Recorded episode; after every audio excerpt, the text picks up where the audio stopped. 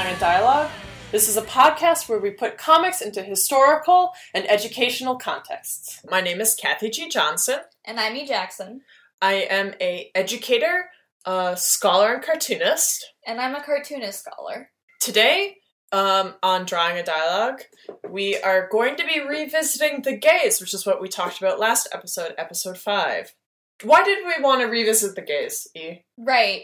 Um, we wanted to come back to it because within the scope of drawing a dialogue, um, we have certain like limitations just due to the format. It's you know, it's not like the sort of thing we can really do a deep dive in like a single episode on. And gaze is something that has like a very complex history um, and a lot of like conflicting ideas and criticisms and like uh, just different like theories and i personally wanted to do justice by that and kind of offer an opportunity to complicate uh, our understanding of the gaze as we presented last episode Yeah. So even though, as we did last episode, it's a relatively recent, it's like a recent theory. yeah But what happened is that popular media just amped up and is like just like running full throttle, basically. yeah And so, like E just said, is it's, it's like extremely complicated because it gets invoked a lot with trying to understand uh, film studies, and then also as we talk about how film studies adapt to cultural studies. We so we're gonna dig in, um, and we're just gonna, as E said, complicate. When we talk about the gaze, um, there's a lot of power dynamics. Um, there's a lot of assumptions. hmm So, like, almost every scholar that I read for this episode, they are working from their own assumptions, their own biases. Um, I say biases, it's not necessarily a negative word, it's just sort of the assumptions that people are coming from. Some people are coming from a heterosexual assumption, um, some people are coming from a cisgender assumption, uh, a racial, a white assumption, and then it just colors the way that people talk about the gaze, but then everyone still uses this word, right gaze. right So that's our goal for with this episode. Yeah, and so we're gonna be approaching this a little bit differently instead of our usual um our usual segments. We wanted to sort of approach this more as like a back and forth conversation because again, it's uh like uh, when we're complicating something, um, there's not really a conclusion that I necessarily want to draw. Like I'm not necessarily presenting an argument so much as trying to like offer different uh, analyses and critiques. Um, Mm-hmm. And that's what we do here in Drawing a Dialogue. is Yeah. we aren't we're trying to keep our own theories and biases out, and Yeah. we're just trying to present other people's writings. Yeah, yeah. But since this one's going to be a little bit more conversational, um, I do want to note that we're recording in the same room We are this week, which is interesting. a drawing a dialogue first. uh, but I do apologize in advance if there's any wonky audio, just because of that. Okay, so do you want to jump right in? I think we should define what the gaze is again on what we talked about episode five. Okay. Uh, so in episode five, I sort of broke down uh, three important concepts regarding the gaze, uh, which were Lacan's theory of the gaze, of the gaze as objet petit a. His theory uh, was that visual information is never neutral but constructed by both the subject who is a receiver and the object or visual test that is in a sense transmitting. Uh, he was building on theories of Freud about like identity of self, um, and how we relate to others based on our own egos, essentially. I also talked about Laura Mulvey's, uh, who Laura Mulvey is the feminist uh, scholar who coined the term male gaze in 1975 in her essay Visual Pleasures and Narrative Cinema. Um, she used the Freudian and Lacanian concepts of phallocentrism and uh, scopophilia. Um, and her argument was that women then stand in patriarchal culture as a signifier for the male other. So essentially, the camera assumes a default male viewer, and women uh, are the ones receiving this view. When you say women are receiving this view, they are the objects that are being gazed upon. Yes. Yeah, they're not like looking at the view. Right. they yeah. are the They are being viewed. Yeah, it's an Okay. it's a active um subject, passive object, and women are the object. Cool. Perfect. Thank you. Yes. So I also broke down Foucault's idea uh, very briefly about panopticism, which is this idea that uh, there's a conscious and like permanent visibility created by the state that we internalize and thus like impact each other with. So like the panoptic gaze is like a um, Um, it's based on the panopticon in which we may be it's like a monitoring kind of thing. So you Yeah. either are being you're always in the state of being watched, and so you are self-aware. Yeah, yeah. He was writing off of a book from 1791 that was uh, about uh, Jeremy Bentham's Panopticon or the Inspection House, which was presented as a prison design, but could have been applied to schools, workshops, society as a whole. And it is Yeah. employed in city design, urban design. Mhm. Um, uh, it is employed in uh, contemporary prisons, uh, uh, it's police state. Like people feel, I mean, uh, technology. People feel like they're always being monitored. Yeah. I mean, it's super, very current. Yeah, yeah, and it, the way he put it is, um, the Panopticon's function is to induce in the inmate a state of conscious and permanent visibility that assures the automatic functioning of power. In short, that the inmate, well, he was talking about prisoners, but in short, that you be caught up in a power situation of which you yourself are the bearer. Um, so we all kind of carry a panoptic gaze within us, and that has been applied, uh, especially in like feminist academics and like transgender studies and all these things. Yeah, awareness that you are always being monitored, and Mhm. especially in current culture, uh, we are monitoring each other. Right. which uh, does come up a lot in like transgender conversations. Yeah. Uh, that is is sort of summarizing E's definition of the gaze, and so we are hopefully going to just complicate it Yeah. so much.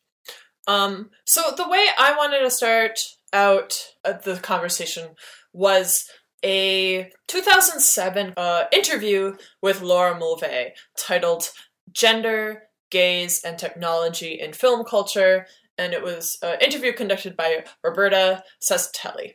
The original, so Laura Mulvey again is the person who coined the male gaze. So that is that women are other in film uh, rather than the subject. Mhm. So this interview with her, 2007, really 10 years ago.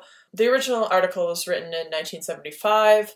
I just thought this was a fantastic way to sort of frame our conversation today Yeah. um, because people love to still uh, pull out male gaze, the, the term male gaze, and use it as if we all know what we're talking about, and as if the original term wasn't coined in a specific context. But Yeah. Mulvey obviously was writing a specific context because everything Yeah. has a context. Yes. So, so part of her the criticisms that her original piece um, have received is that it's uh, rather heterosexual. So the context for in which this she's writing. So she had three um, influences to write this theory. One was the popularity of American cinema studies in England. So she's English. Mhm. And at this time, American studies were very popular in universities and in academics, and part of it, as she says, it was it was a way to escape class structures in England. Right. Another influence, 1975, was feminism, Right. and another influence was Freudianism, because as we talked about before, all these things are happening at the same time. Yeah. And to be clear, she was a second wave feminist. Yeah, second wave, but it's women's liberation, women's lib. Yeah. Right? Yeah. Okay. What she says in this interview is that no one was talking about theory in reference to women's lib. Right.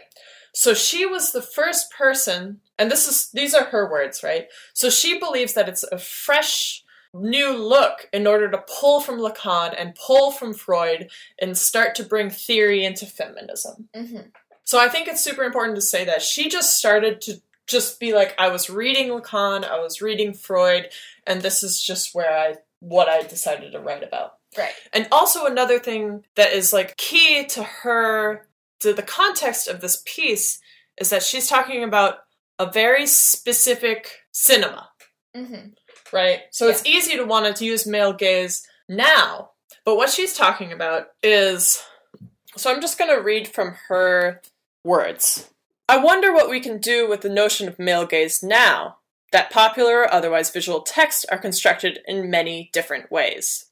And represented gender identities are probably much more f- open, fluid, and reflexive. Certainly as a result of feminist and gay lesbian movements. So this is the interviewer. Yeah. Um, the interviewer is saying popular cinema and popular media has changed because of feminist, gay, and lesbian movements. Mm-hmm.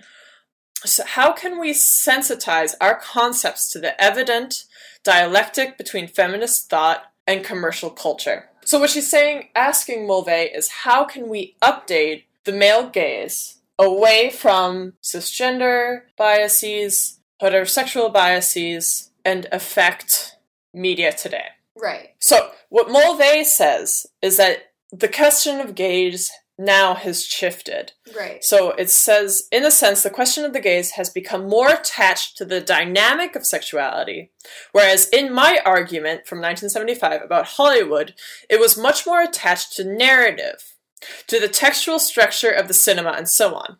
It's important to remember that the particular cinema I was interested in was a very censored cinema, and a subject to censorship right through into the mid 50s. So, what I was particularly interested in was the way that the cinema itself had to absorb the displacement of sexuality into these highly structured narratives and highly structured star personas, in which sexuality was absorbed into image, and then into exchange of looks, and then into narrative.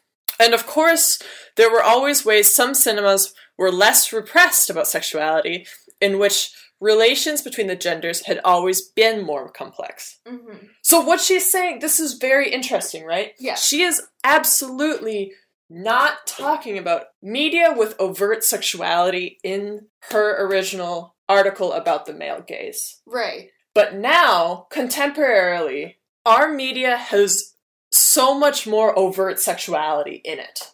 So when we talk about, when we use the male gaze phrase, it's just utterly different than the original context. Yeah. The theory has like also just been added to over time by like other scholars. Yeah. Yeah. But I think it's important to keep in mind what she's referring to when we start to read criticisms of hers. Yeah. Also, I, I like that interview and I like the, the um I think it's interesting to have that context because I think that is something that doesn't get to discuss very often and in the context of that essay Mulvey herself the she it's it's polemic right so she's painting with like very very broad strokes um and it's easy to understand why it might like there might have been assumptions at the time of it applying like more broadly because she never clear she never says in the essay that she's only talking about this specific type of cinema But it was written in 1975. yeah, but there were other cinemas by that point too. Mhm. Um, but I wanted to say that the one thing I think that interview still is uh shows like a gap, I guess, as we're talking about like people's uh biases and assumptions, is that Mulvey still does not address racial disparities in gaze in that interview. Um, like they talk about gender and they talk about lesbian and gay studies, um, but they don't address black specific criticism of the gaze either. Mm-hmm. Which isn't like im- it, you know. I'm not saying that as like a, a, a criticism of itself. I just want to like I want to use that to segue into um, what Bell Hooks has written about gaze and specifically Mulvey's idea of the male gaze. Um, this is from The Oppositional Gaze, uh, which is a chapter in Black Looks, Race and Representation. She writes specifically uh, on mainstream feminist film criticism, it does not even consider the possibility that women can construct an oppositional gaze via an understanding and awareness of the politics of race and racism. Feminist film theory rooted in an ahistorical psychoanalytical framework that privileges sexual difference actively suppresses recognition of race. So, um, oppositional gaze theory, as Bell Hooks puts forward, is that uh, black spectators, um, when they first had the opportunity to look at film and television, they did so fully aware that mass media was a system of knowledge and power reproducing and maintaining white supremacy. It was the oppositional black gaze that responded to these looking relations by in- developing independent black cinema. So she's saying that black spectators are aware of a different racial relationship, and it, it like um, for instance, the application of say male gaze to a gaze between a black man and a white woman Mhm. is going to be very different because there is a historical precedent of the way uh, white women have been able to use the racial imbalance there to reduce black men to hypersexual beings. Mhm. Um, so it's not the same. It, it cannot be the same male gaze as what Mulvey's talking about, which is from a white cis heteronormative uh, point of view.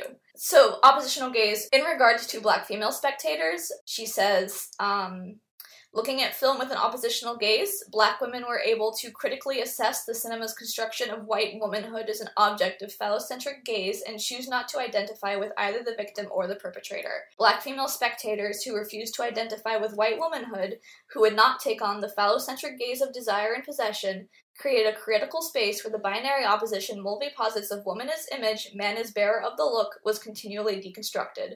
So she's suggesting that uh, black female spectators have created their own gaze uh, that they approach cinema with, and this is like a strategy that enables uh, black women to deal with the way they are represented in film. So, it, it, it, what you're saying is that the viewer is viewing images. Differently.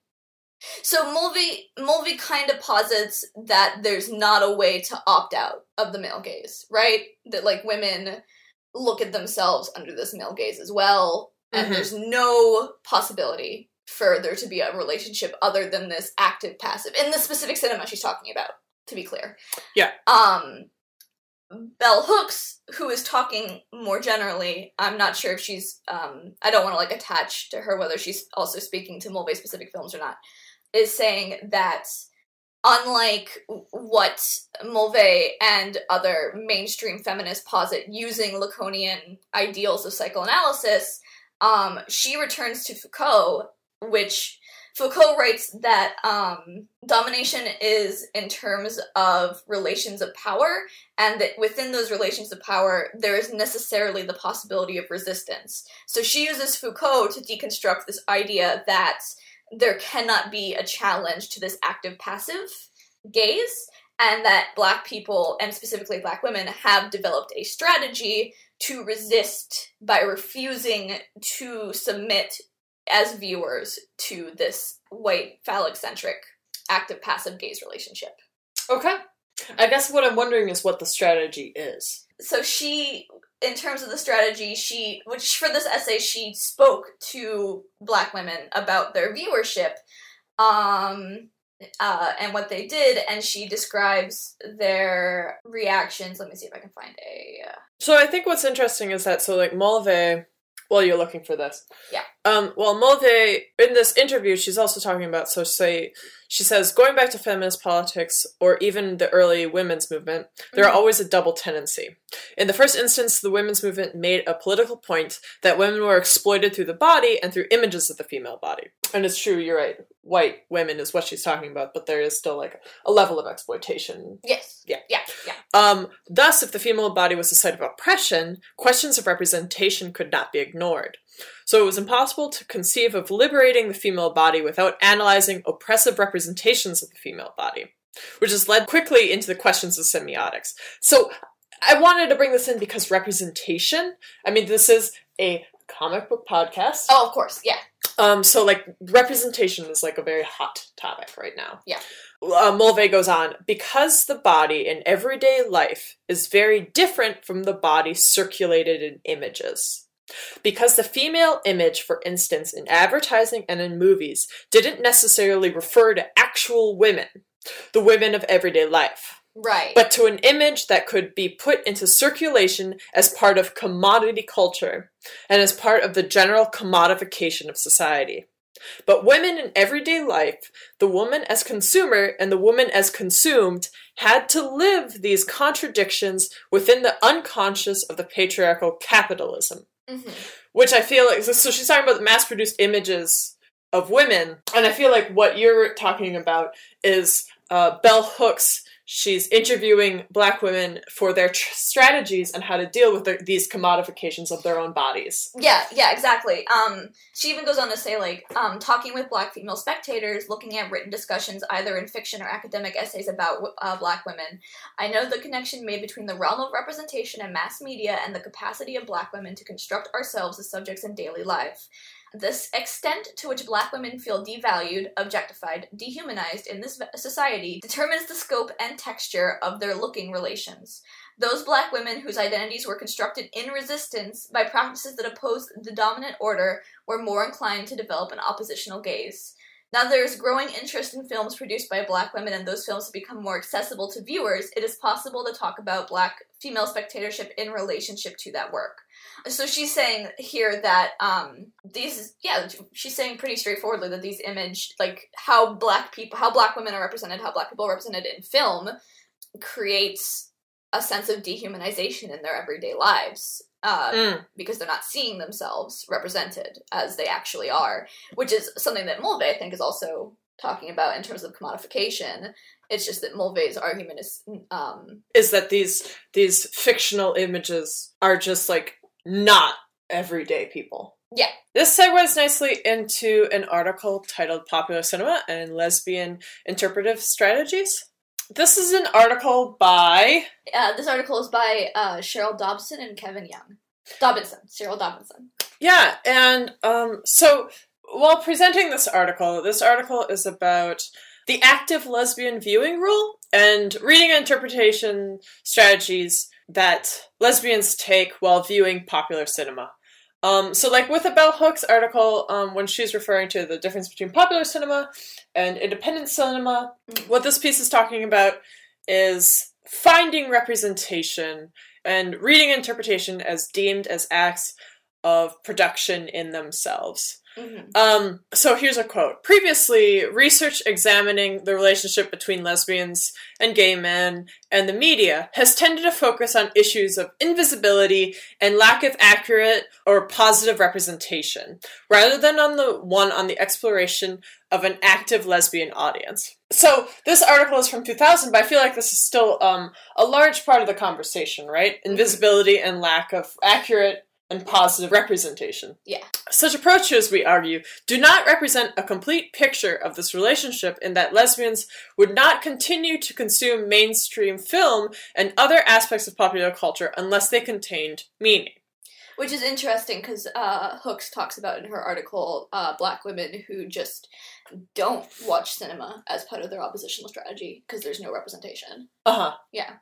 Yeah, and then so this one uh, is referring to. Oh, I I should mention that this article does say that they're they're pulling from they're interviewed lesbians, um, but they were all young, white, and educated. hmm So it's like sort of a very specific demographic. And that was because it was a voluntary call for uh, Yeah. participants. Yeah. So part of what this lesbian interpretive strategies is pulling from is the literary criticism theory known as reader response theory, Mhm. um, with adapt- adaptations to cultural studies, and it argues that a reader's subjective response is necessarily based on his or her social location, history, identity, and subjective interests. hmm And I think that's interesting because reader response theory is something that it comes up a lot in comics culture Yeah. and you know queer culture and stuff but being able to see unlike slash fiction Yeah. which we can we'll possibly talk about um, boys love comics and manga and dojinshi and slash fiction um, later on in this episode and probably in future episodes of drawing and dialogue Oh yeah, definitely. so I think it's interesting to talk about read, uh, reader response theory um, because I think it's something that uh, cartoonists and comic books do a lot of. hmm So basically, it's contextualizing viewers' responses. Okay. Um, so for the lesbian interpretive strategies, part of it was uh, the prince. Um, this is a quote: "A principal theme that emerges from the extant literature has to do with the kind of on-screen woman." uh, women that lesbians identify with or desire. This is interesting to me. Right. When I started reading lesbian interpretive strategies for cinema, I was thinking. So you, when you think of the gaze, Yeah. you think of the object of your gaze Right. is in the fiction, but with this lesbian, it just sort of puts it right together with on-screen women that lesbians identify with or desire. Right. It it just gets complicated because it's it's not only the object of the gaze, but it's also the object of identification. Which is something that Mulvey doesn't address. Yeah. Yeah. And now I'm not sure if I am. This isn't what I was looking for from this article. Okay. Because I don't think. I know that that's something that lesbians can confront, Mm-hmm. is like identifying with the object, like identifying with the object of their desire, personally, but also sexually. Right. But I just don't know if that is a conversation about the gaze. D- Okay. This this feels like when the gaze starts to break down. Okay. Because uh, is it, it is it is it an objectifying gaze if you're identifying with what you're looking at? I don't think it is. That's that's completely goes that counters the definition of what the gaze is. Yeah, that actually um that reminds me of something that E. Ann Kaplan brings up in um looking for the other feminism film in the imperial gaze. Uh, E. Ann Kaplan is a scholar who put forth the idea of uh, the imperial gaze as another critique of the like inherent whiteness of feminist film theory. The imperial gaze is the relationship between a white uh, gazer and a non-white subject. Um, but she, in that book, actually um, takes the time to differentiate between the word look and the word gaze. And that look allows for a relationship between the subject and the looker, whereas gaze is not a relationship or a process, but a one way action from an active subject to a passive object. Mulvey uses the words gaze and look interchangeably in her essay, which is why I think Kaplan sought to differentiate those because it allows for Mm. that what Bell Hooks was talking about that like that reciprocal relationship of power um and I think that's sort of what th- that suggests is that when lesbians are identifying with a female character that's looking that's not Yeah. a gaze that's looking Yeah. Yeah. Yeah, but then it gets complicated because if you are sexually attracted to what you are viewing, is that inherently the gaze? I'm asking you, E. As yeah Kathy. no i'm thinking about it um I don't think it is. no I, guess it de- i guess it depends if it's reciprocal or not if it can have like a, a relation Wh- which it can't be if it's media. Uh, So to be fair, this article, I don't think that she, the authors, employ the word gaze. No i don't think so no, either. yeah. So we're pulling, I- and this is part of what this episode is about, is just trying to bring in different articles and complicate what the gaze is defined as and Mhm. how the gaze is understood in comic books, in the world of comics, yeah which f- I feel needs to be complicated. Yeah, because it, it's also not just from um, media studies point of view. It's also there are transgender comic artists. There are black comic artists. There are like you know what I mean. Like the people who are making these works are also dealing within this framework. Yeah. So it's like it goes beyond just like the on page dissection. Mm. So, like, so I just wanted to talk about the kind of women that lesbians who were interviewed for this article um, identified with, which are um, the strong female characters, which is totally another thing that comes up in comics all the time. Oh yeah, yeah. So, strong female characters are the women that lesbians identify with in film.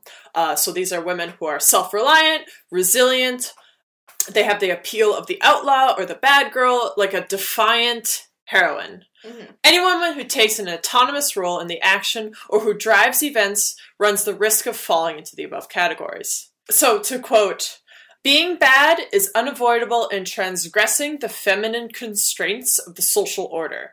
It has been suggested that lesbians identify with or desire these kinds of heterosexual female characters in st- mainstream film because of the r- relative lack of lesbian film heroines with whom to identify, and because the only lesbians found in mainstream film tend to be portrayed stereotypically. Films depicting female bonding, friendships, or associations are also considered prime subjects for female for lesbian identification. Mm-hmm. So, characters who oppose traditional notions of femininity are ripe for lesbian interpretation, Mm-hmm. as well as female friendships. Right. So, another quote The most obvious reason that lesbians would like these kinds of women in film is that simply in being a lesbian, the respondents are resisting the conventional female role, and so gender boundary crossing in other forms is something they can relate to. As Stein writes, lesbian culture is founded upon resistance to gender and sexual norms. Strong, independent women who make their own decisions and do what they want to do. Right. So this I think is really interesting. So lesbian interpretive strategies in this article are basically viewing women who are opposing traditional notions of femininity, Right. and which is generally basically just being an autonomous woman. Yeah.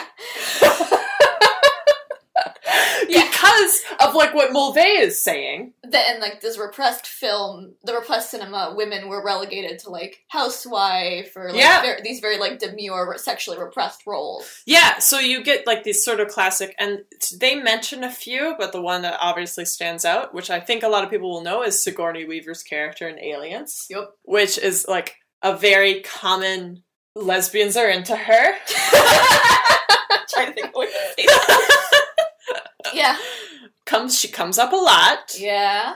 And I think so basically I'm just saying I think it's super interesting that they found that basically women who are who break these gender norms of film. And it's just really I feel like what is important to recognize is that they are this is breaking gender norms within fiction, Yes. not real life Yeah. because I feel like I mean I can't ascribe to what this what the authors of this article were where they were coming from, hmm but I feel like at least for Mulvey and for like reading film, it's not talking about actual everyday people Yeah. in real life. Yeah, because these are fictional characters that have been constructed by people with biases. Yeah. Yeah. And a p- certain point of view and a certain gaze. Mm-hmm. And so, um, yeah. So this article is like talking about how to, and we talked about this last episode too, and how to take ownership of your gaze and therefore take ownership of what you are viewing.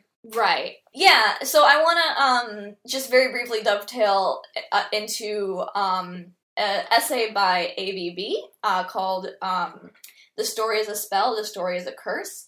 This is from um 2015, and AB is just discussing the difference between so when a story is being written by someone there's biases. So there's a difference between for example a story about a gender variant character written by someone who has that lived experience and someone who is projecting their idea and their own personal goals and how we relate to those stories matters but it is also impacted by how like who's writing it so like the, the lesbian cinema strategies are talking about like the char- those characters are not being written by lesbians, but they're able to project on or like find subtext that enables them to identify with those characters.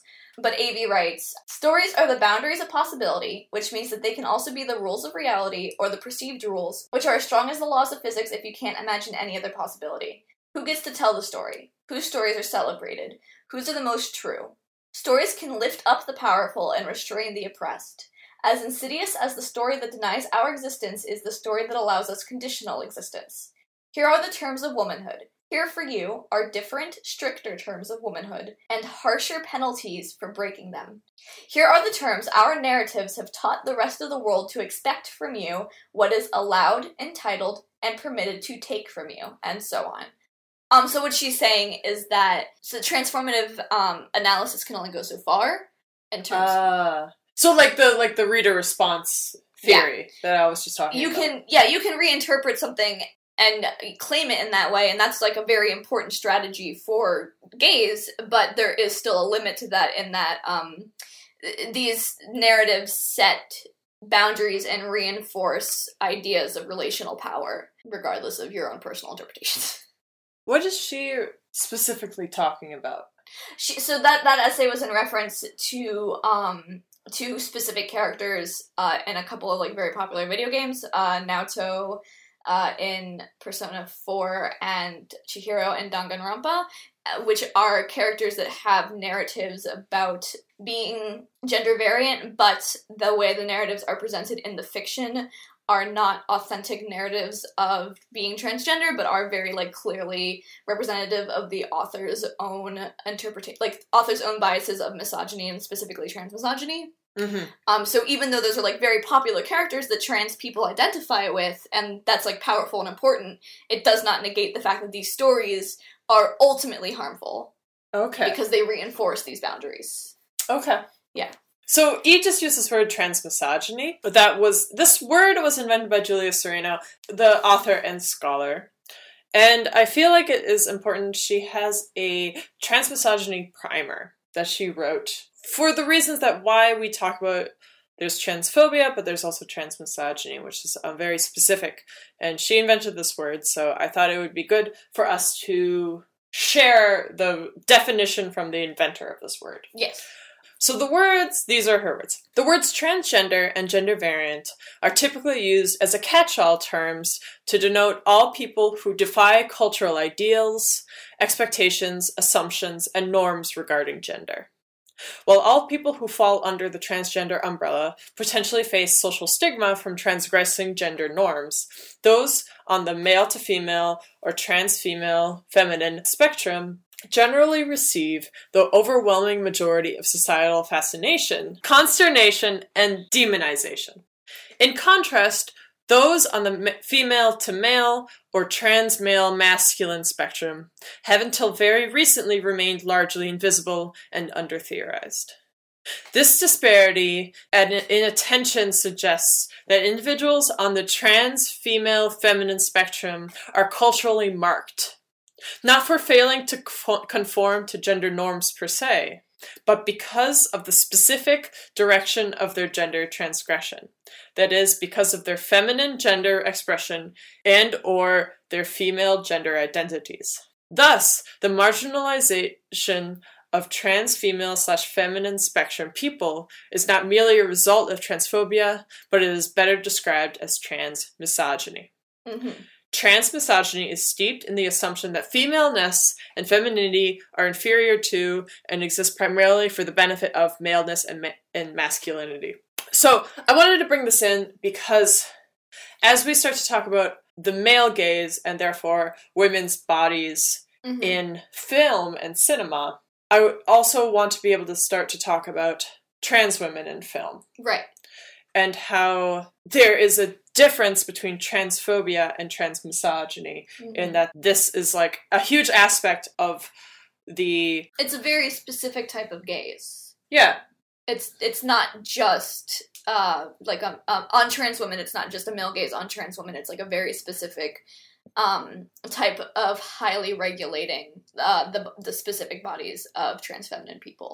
So i wanted to start to move into this article titled the look interrupted how cinema looks at trans women's bodies. It's by e. Jessica gruthis and this article didn't have a date that i could find but its oldest comment is from 2015 um, so that's sort of where i'm dating it. It might be before 2015 but i think it's around around there. So this article sort of talks about the way that cisgender filmmakers producers cameramen authors of the film gaze upon trans women's bodies Mm-hmm. so uh, what lies at the core of this gaze that impo- is imposed on trans women is the is non-consent Right. to quote the author, um, my aim here is to begin an exploration of the ways in which film, through its visual language, marginalize the transgender population by engaging in and thus perpetuating certain processes of misgendering, othering, and cissexist lines of thought. Mm-hmm. So part of this thing that she talks about is how there are shots that isolate parts of characters' bodies Mm-hmm. and how this creates an artifice of persona and sort of just by the cutting of shots invokes the cissex idea that um, she is assembled Mhm. And sort of this does co- sort of fall into the way that Mulvey talks about how women's bodies are cut by just the camera, by the camera shot. It's not the full body of the figure, but it's just like these isolated shots. Mhm. So that is also true in this article for uh, trans women. So part of what Gruthis is referencing as the issue is that filmmakers are trained to show, not tell. To quote, the problem is that turning trans women's bodies, specifically a single part of their bodies, into a vehicle for information is a form of dehumanization. Mhm. She goes on to talk about different um, trans women characters throughout the years in cinema and the way that they are shot and written about. Um, but uh, there was a sort of a specific part that I wanted to talk about because it it sort of segues neatly into something that happened in comics recently Yes. and that is the quote unquote trans killer trope. Um, she talks about uh, Sleepaway Camp, um, which is a horror film with a trans woman at the center of the film, or trans girl. She's young. Yeah. Um, I want to shout out if you're into horror films. Uh, Imogen Binnie talks about all the sleepaway camps, and they're super awesome. So you should go listen to her podcast, which is called Imogen Watches Classic Films. It's very good. um, but another another character that falls into this trans killer trope is Buffalo Bill for, in Silence of the Lambs, and I'm now going to quote um, the author Gruthis in this long paragraph here. Buffalo Bill is probably the most famous example of the quote unquote trans killer trope. A serial killer who kidnaps women to make a woman suit from their skin. Bill exemplifies some of the culture's deepest and most nonsensical fears about the trans feminine. Mhm. In our most famous view of Bill, he makes himself up in close ups reminiscent of the Transamerica opening, which um, the author talks about previously in the Transamerica opening um, in ref- reference to the shots of isolating portions of someone's body and breaking them up Right. before filming himself dancing. This scene is cross cut with a scene of his captive attempting to escape from the pit in his basement. In case the connection wasn't already clear, the film draws a line visually between trans femininity unleashed and quote unquote real womanhood held captive. The film suggests that the two cannot coexist in harmony and it is a zero sum game. The scene shows us nothing we don't already know, but it shows us something we'd only previously been told, bringing veiled references to Buffalo Bill's transsexuality into the frame. hmm And the reason I wanted to bring up this trans killer trope, I just want to be clear here this is trans misogynist, this is bad representation. Yeah. This is Yes. There's nothing about this that is um that is endorsable. Right. But in 2014, an article written by Mey Rude is titled How Batgirl Number 37 Undid a Year and a Half of Positive Trans Representation on a, in a Single Page. Now, E, do you remember this? Yeah. Um. So, what this was during the um Stewart Fletcher Tarr run of Batgirl. Uh, back during 2014. Um, they did an issue featuring a new villain who uh his name whose name was uh Dagger Type. Well, the, the whole plot is that there's like a fake Batgirl running around town, basically. And during her battle with the fake Batgirl, um, she pulls off the fake Batgirl's mask and uh, quoting from the article, in what ends up being a fairly disturbing scene, Batgirl sees that the poster is in fact Dagger Type himself. Batgirl freezes and her jaw drops as she yells, Dagger Type, but Yora, clearly about to say a man before she has to dodge a bullet from Dagger's gun. Now, at this moment, Batgirl has no way of knowing Dagger Type's gender. She's seen one picture of him in an artist bio once, and then she's seen him dressed up as Batgirl multiple times. So she's seen Dagger Type presenting as a woman way more than presenting as a man. Why does she assume he's not trans? If you pull the wig off someone you thought was a woman, it is 100% trans misogynistic to yell in shocked horror that they are a man. If Barbara didn't know any trans people or have shown a history of being a great trans ally, this behavior might make sense, although it would still be offensive. However, that's the exact opposite of what the case is. Um, there, what Mey is referring to here is that there is another character in the Batgirl series, uh, Barbara's roommate, Alysia Yeoh, who is uh, canonically a trans woman. Yeah, and then um, I think it sort of ended with there's an update on this article, and I believe it ends with basically they chose to edit the dialogue. So this came out in the issue, and I've looked at the actual graphic novel collecting this issue, and they chose to edit the dialogue from dagger type but your A to dagger type but your. That's how they edited it. Ah, Yeah.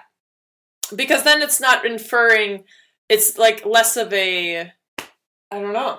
It's just not it's sort of removing the trans misogynist response that Batgirl has. So we're bringing this in. Um so this is just the instance of trans misogyny in comics that came to mind that sort of um, used this trans killer trope from this other article written by scholars. So this is what I chose to bring in.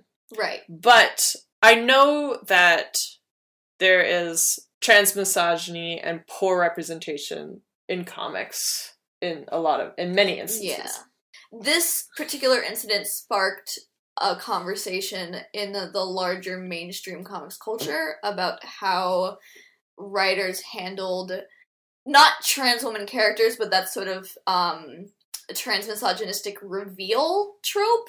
Mm. Um, but has ultimately done little to improve the way trans women are depicted, both in the mainstream and in the indie scene. Mm-hmm. And um, to go back to quote "The Look Interrupted" by Gruthis, um, sort of part of the concluding scene is when movies, and in this case comics, look at trans women's bodies, they are looking for and finding signifiers of otherness. The cinema exposes trans women's bodies in order to stake out the limits of what bodies and genders are considered worthy and acceptable. In interrupting the spectator's look, the cinema is concretizing and documenting broader social phenomenon, how we look at and perceive visual difference. hmm Um, yeah, and that actually also echoes.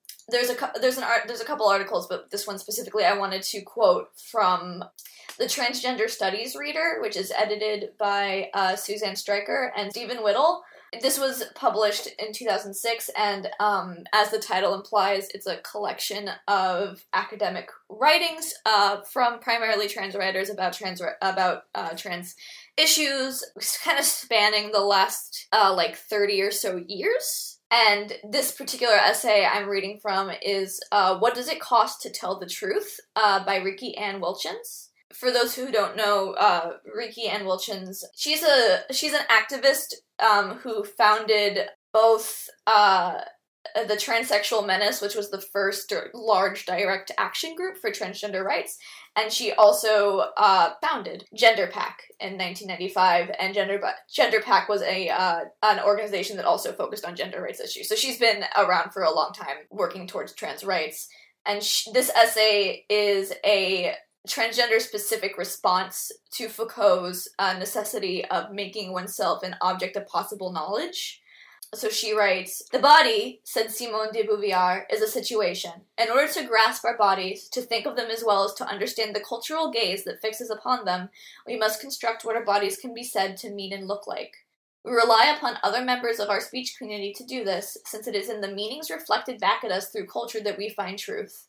Almost everything about bodies is discovered through comparison from the collection of meanings stored in a common language pretty, fat, plain, masculine, short, light skinned, wrinkled, feminine, broad, sleek, ugly, athletic, deformed, slim, rotund, buxom, old, delicate. The litany traps and enfolds each body. Um, so which this ties into a lot of what we've been talking about about gaze in general but like these meanings are created through how we police each other Mm. with our gaze and how we depict on how we like how people are depicted on the screen Cool. Um, so I just found another quote I meant to say earlier, but um, Yeah. so this is from an article written by Meredith Talusan from BuzzFeed News. It's titled 25 Years of Transphobia in Comedy. This quote is One of the major indicators of trans women's villainy in these movies is that they did not disclose their trans status. The fact they're killers, blackmailers, or terrorists is intertwined with them, quote unquote, hiding their male past. Though the humiliating revelation that they're trans is typically treated as more shocking and important than the crimes they've committed. The exposure of these women becomes synonymous with quote unquote catching them. There's no meaningful difference made between finding out a woman's trans and discovering that she's a criminal.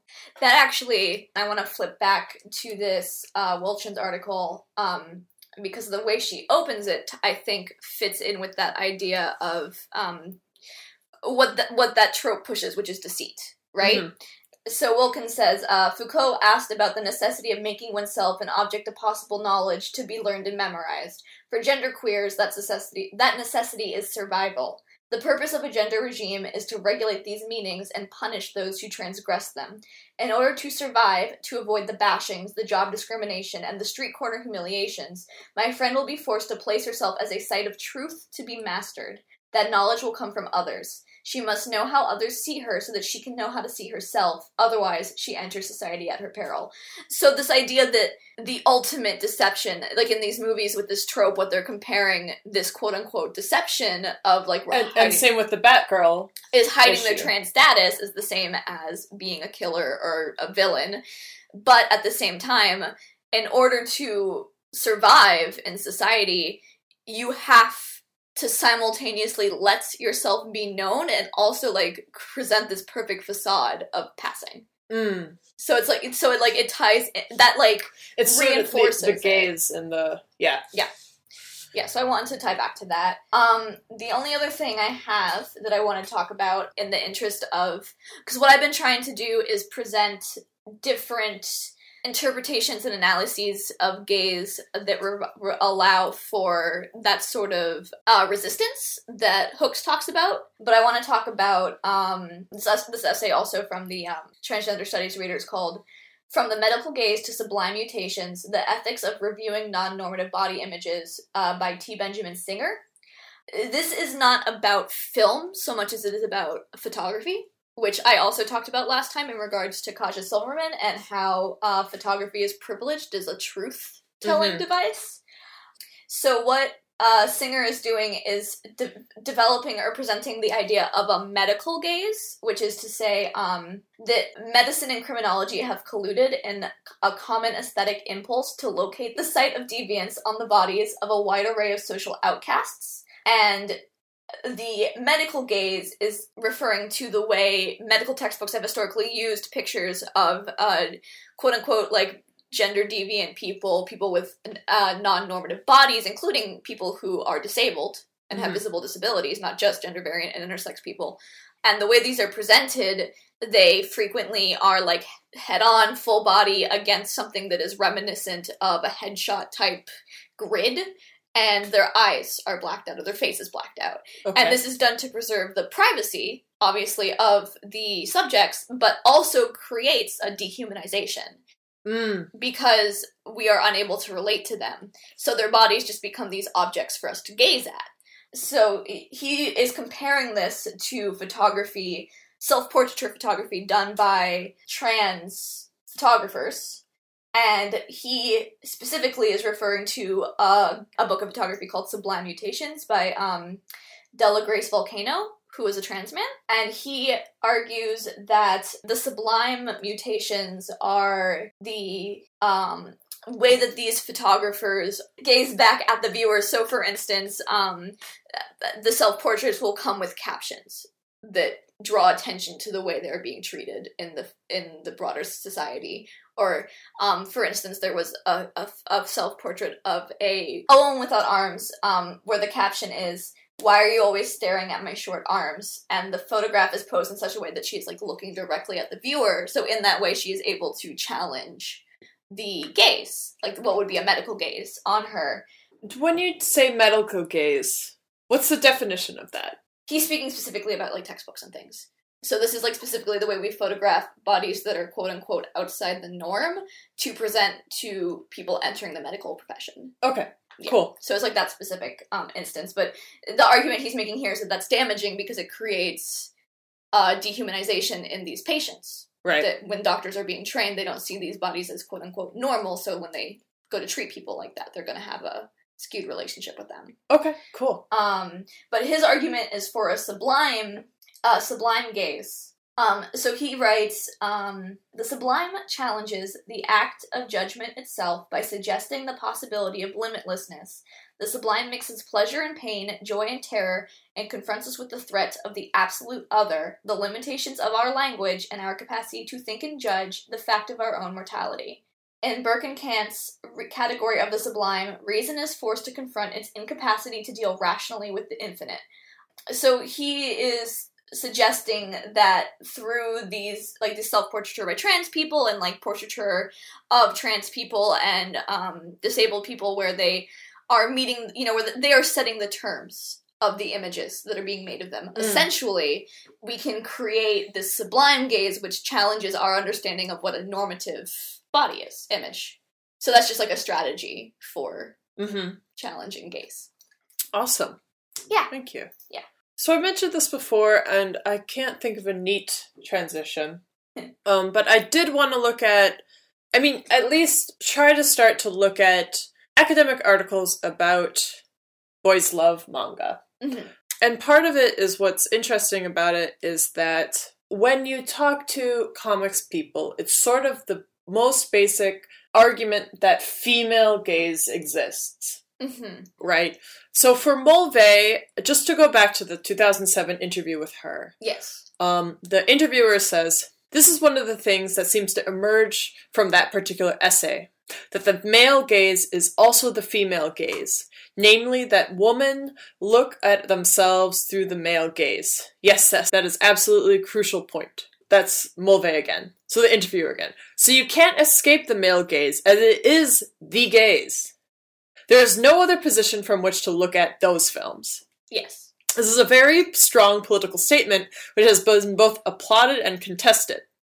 And Mulvey says that it is written as a manifesto. So I had no interest in modifying the argument, and it had to be rigorous to attack, as it were, the inescapability of the male gaze. Yeah. So I like that also because that does provide uh, context for because a lot of criticism of the male ga- of this idea of the male gaze has come from the fact that it's so rigid. But here she's explaining why she made it so rigid. Yeah, it was a purposeful point. Yeah. It was 1975, feminism was, here, was new, not n- women's lib was new. Yeah. And so she was trying to be strong. yes, um, in her argument. And we talked about lesbian gaze and like interpretive strategies to use a lesbian gaze in an active participant role. hmm Um, so I wanted to start to look at the female gaze in boys love manga. And if you don't know what boys love manga is, there's like some history to it. So it's like sort of a derivative of shojo manga. It's also from the early 70s. hmm Although a Japanese genre of male homoerotic comics created primarily by women for women hardly sounds like a viable subject for serious academic research, Boys Love Manga, or BL, has proven to, be, to have broad implications on the study of transnational gender politics and performativity, feminist and queer readings, and fan community building, among other subjects right. Um, focuses on BL as it has been received and transformed by non Japanese cultures and shows how it can be used to open up sexually ambivalent spaces, de eroticize female subjectivity, and contribute to women's psychosexual self therapy and permit expression of cultural, racial, and sexual hybridity. You know, all this this is quoting from um, from just sort of the beginning of the editorial, right? hmm I don't have the author in front of me. When I found what I was trying to look up uh, writings about boys love manga, is I just didn't find what I was looking for. Yeah. I just didn't find it. So those quotes are from editorial Boys Love Manga special section, written by Dru Pagliassotti, uh, Kazumi Nagaike, and Mark McHarry. Um, I want to move on to an article from the Journal of Graphic Novels and Comics. That was the introduction to this journal issue. Right. Um, so one of the pieces is titled "Drawing from the Body: The Self, the Gaze, and the Other in Boys Love Manga" hmm by Uli Meyer, and this is all from 2013. Okay. well, that's when it's published online. I don't know if the actual article was written in 2013, but that's when it was published online. Yeah. Um, so it's the idea of is the gaze essentially male and or dehumanizing? Are women even capable of an equally objectifying gaze? Today's plethora of female-produced visual erotica, such as boys love manga or slash art, seems to render these earlier discussions obsolete. But there is still a noted lack of female gaze at male erotic objects in high art or mainstream media. See, they make these broad statements. I just don't know if it's Yeah. if it's what I I think is true. I mean, I well, I guess because it, it operates from the assumption that there is absolutely a female gaze, and it's, it's it like opens up on the premise that there must be a female gaze because BL exists. Except that that's not necessarily In order, see, we what we've established previously is that the gaze is a power relationship. right. The gaze is someone in power viewing someone lower on the hierarchy of power. Yeah, I think it's a complicated. It's complicated in this. I also well, I also personally always sort of uh bristle at the indi- the notion that all of the women that read BL are straight. Yes, no, like- this whole article is written. It actually, this whole article is written as if it is straight, it, as it as if it is only for the straight female gaze, the Yeah. only for in a straight female Yeah, yeah, audience. And I- I think I was picking this up because I was like, let's talk about women's sexuality. Let's talk about queer sexuality yeah, let's talk about they do mention how sort of the way that boys love is drawn that it can sort of uh, bring in uh, transgender conversations. Hmm um, but it's just none of these articles was like what i was going for what i was interested in. I also kind of wonder at the um uh, grouping of slash, which is a like Western fandom thing, with BL, which is a Japanese manga genre, yeah and so they are also talking about dojinshi which is which is fan comics right, which isn't original storytelling, which is what BL is. right. Yeah, they're like they're like what they're grouping- grouping is in North America, they are grouping what they believe is the female gaze Mhm, upon gay male erotica. right, So they're grouping all that together. right. And you're saying that it doesn't make sense to group those things together. Not the way I, I guess just based on my understanding as a person who grew up in fandom, you know what I mean? Like, there's like slightly nuanced differences. Yeah, and it is interesting. So, like, when they talk about Slash, they talk about homosociality, which makes me think about. So, like, Slash, Slash is like fan fiction written about two male characters from another title, in which they are usually men who are friends or they have some sort of relationship. Yeah. Um. So I thought that had like an interesting crossover with the tr- with the lesbian interpretive strategies Yeah, that's And that- same. there's like lesbians viewing cinema with female friendships, such as films like uh, Fried Green Tomatoes right. or The Color Purple, um, can read in, into those female friendships and that intimacy a sexual relationship. Yeah. And it felt like that is the same thing that they're talking about when they talk about slash fan fiction and with with um, uh, television shows like Sherlock, hmm in which there are two main male characters who have an intimacy. Yeah. But it just didn't feel like what I was reading. Like it talked about voyeurism, and it talked about it treated BL as if it was just pornography, and it was sort of relating, like, uh, like the difference between female-made por- pornography versus male-made pornography, and it just didn't feel like any of it was hitting true to.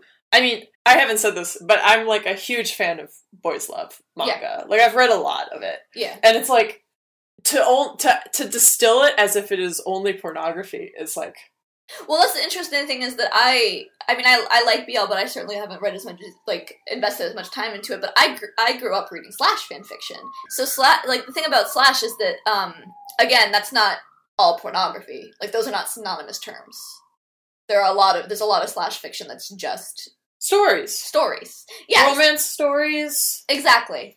Yeah. it's close It's closer to like romance novels than, uh, than Yeah, so I think what I'm dan- what I'm saying is that I just I was trying super hard because it is it is a conversation to be had Mhm. about the way that gay male relationships can get fetishized Oh yeah, yes. in comics.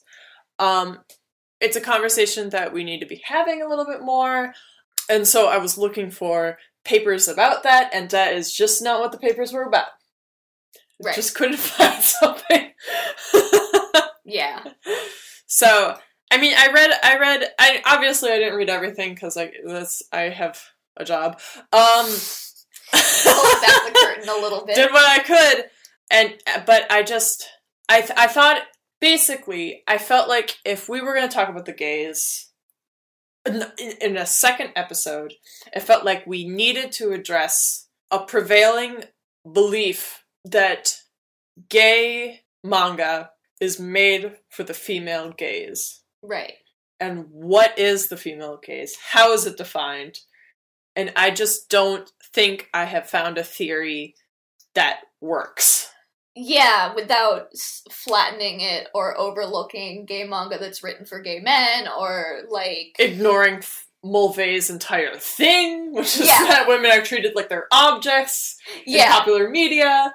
Yeah. There's I don't think it I don't think it's quite possible to draw a direct I mean without taking in for example like the way an imperialistic gaze might impact the way white women look at Japanese Yeah. media. That's a different but that's like a different conversation than what this paper's trying to have. Yeah.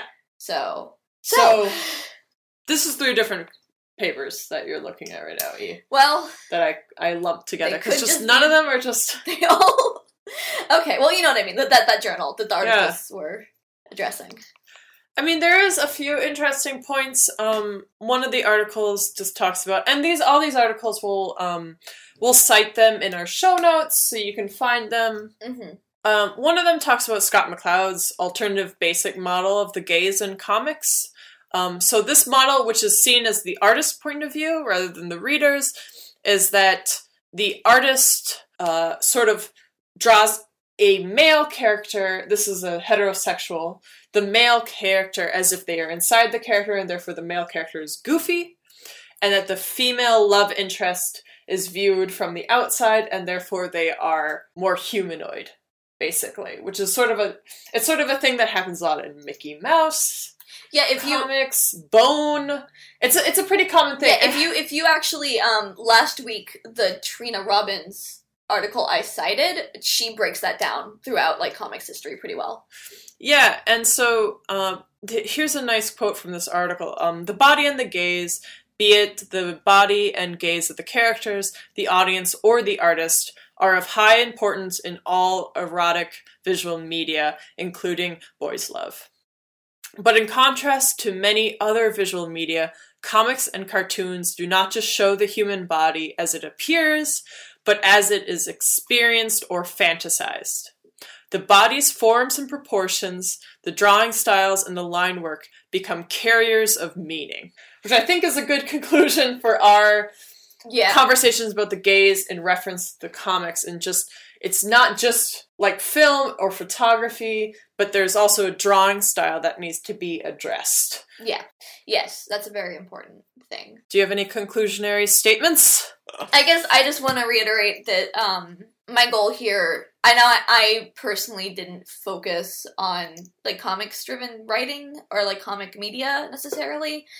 Um, my goal here was to sort of highlight ways in which marginalized communities have constructed uh, resistance to the gaze or coping strategies or like strategic viewing to kind of like highlight the very deep complexities um, that we all have with ourselves and media and each other.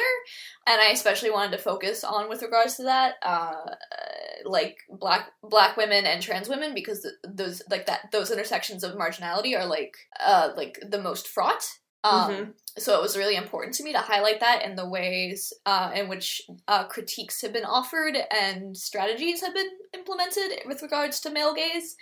So I hope that this can be sort of a starting point to uh, like do further research. You know what I mean? yeah, I mean, I I hope um I'm. I- It feels like academia hmm is slow compared to the speed in which comics are created and talked about.